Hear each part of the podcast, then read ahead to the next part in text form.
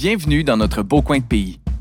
Avec Destination Gaspé, on avait envie de vous faire découvrir des endroits particuliers de la pointe de la Gaspésie. On a demandé à des gens de la place de vous présenter leur coup de cœur, le genre d'endroit où ils amèneraient leur visite. Voici Carnet de balade.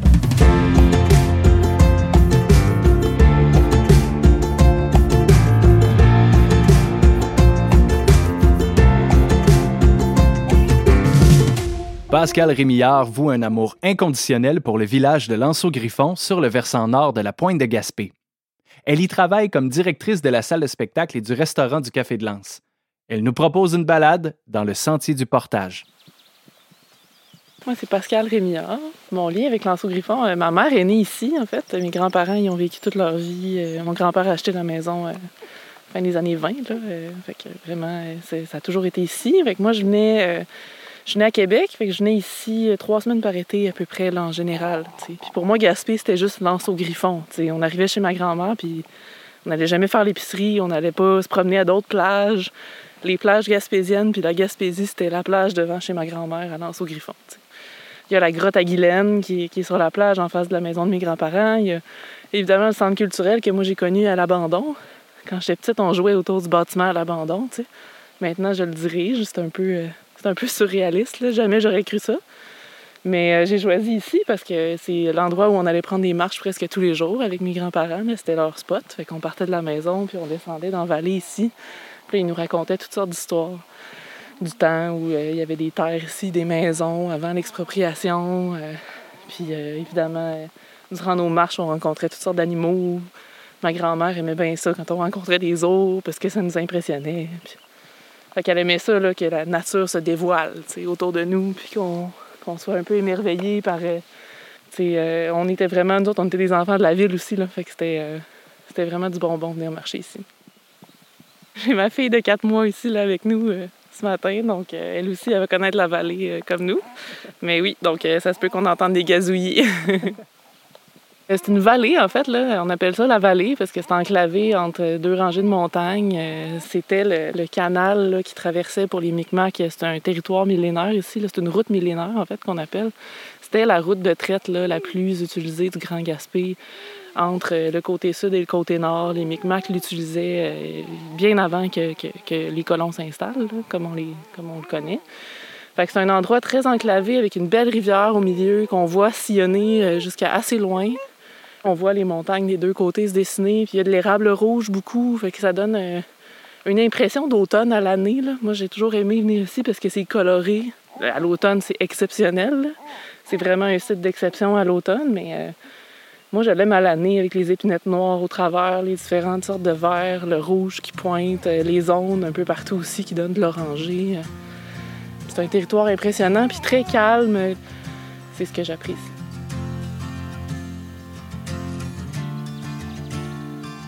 Pour la petite histoire, moi, j'ai décidé de venir m'installer ici en 2018.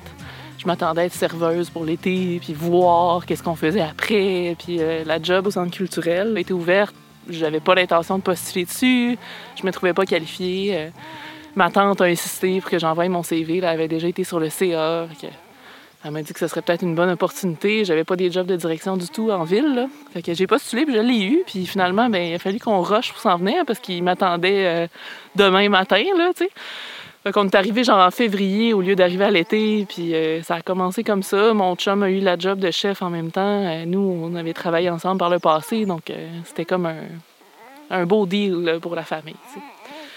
Fait que maintenant, je le dirige, là, puis ça fait trois ans déjà, puis ça a grandi, je pense qu'on fait des choses pour le village, nous aussi. J'ai l'impression de, de participer au développement de ce village-là, dans, comme ça troisième, quatrième phase, même si on peut le dire. Là. On est rendu ailleurs. Euh, ils ont passé au travers de tellement d'adversités. Aujourd'hui, on a un centre culturel qui est qualifié de pôle culturel du Grand Gaspé par les, la ville, par la MRC. On est reconnu, on gagne des prix, on fait des spectacles à toutes les semaines.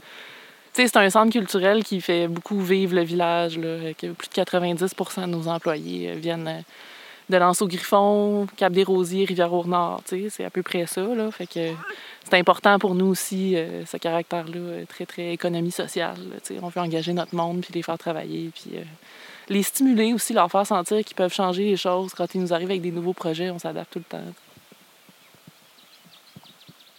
Ici, c'était des maisons. on a des photos de ça. à perte de vue, c'était des champs, des maisons, des gens qui habitaient ici. Là. Il y en avait par dizaines, des familles.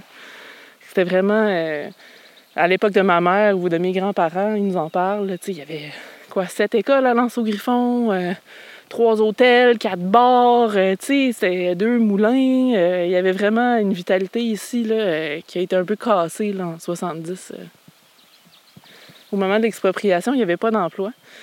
Mon grand-père nous a raconté beaucoup d'histoires ici parce que lui, il était bûcheron, là, euh, bûcheron puis un peu pêcheur, mais euh, fait qu'il a pris la job de, de venir brûler des maisons puis de sortir des gens, des gens qu'il connaissait de leur maison. Euh, il en parlait euh, rarement, avec beaucoup d'émotion. C'était pas une époque. il n'était pas fier de ça, mais il, prenait le temps de le raconter quand même parce que c'était quelque chose de vraiment un passage particulier là, de leur vie.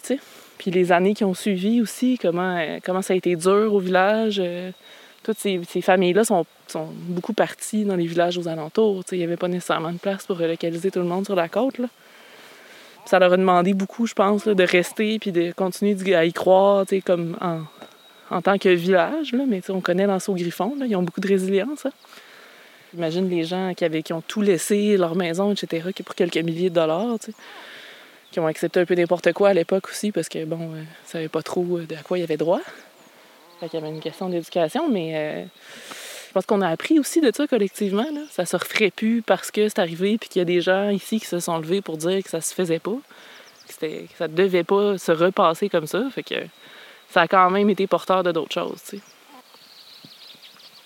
Moi, j'adore ça, venir ici le printemps, à cause des oiseaux migrateurs qui reviennent. Avant que les feuilles arrivent, là, euh, t'as pas besoin de marcher bien, bien. Tu sais, aussi, là, c'est comme, euh, t'as pas besoin de faire une randonnée, tu t'assois, là, on est ici au spot des chaises Adirondack rouges.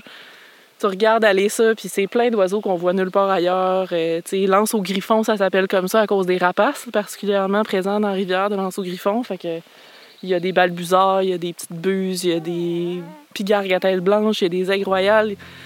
Puis là, je te parle pas des petits oiseaux, tu sais. Fait que euh, j'aime bien venir observer les oiseaux ici. Puis euh, d'ailleurs, on les entend en ce moment.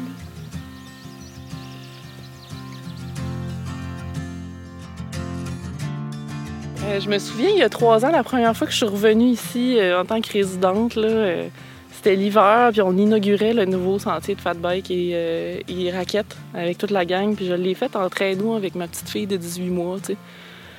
Puis il y a eu quelque chose d'un peu magique pour moi là, de me retrouver là.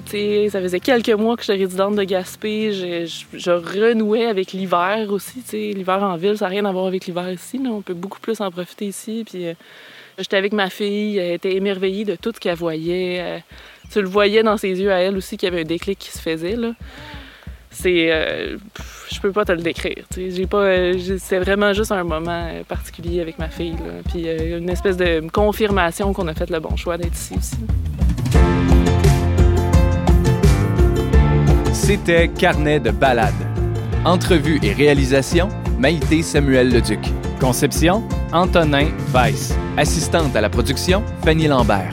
Musique originale et animation, Alex Pelletier. Ceci est une production de Maïté Événements Communication en collaboration avec Destination Gaspé. Carnet de balade a été financé par la SADC de Gaspé, la Ville de Gaspé et la MRC Côte de Gaspé.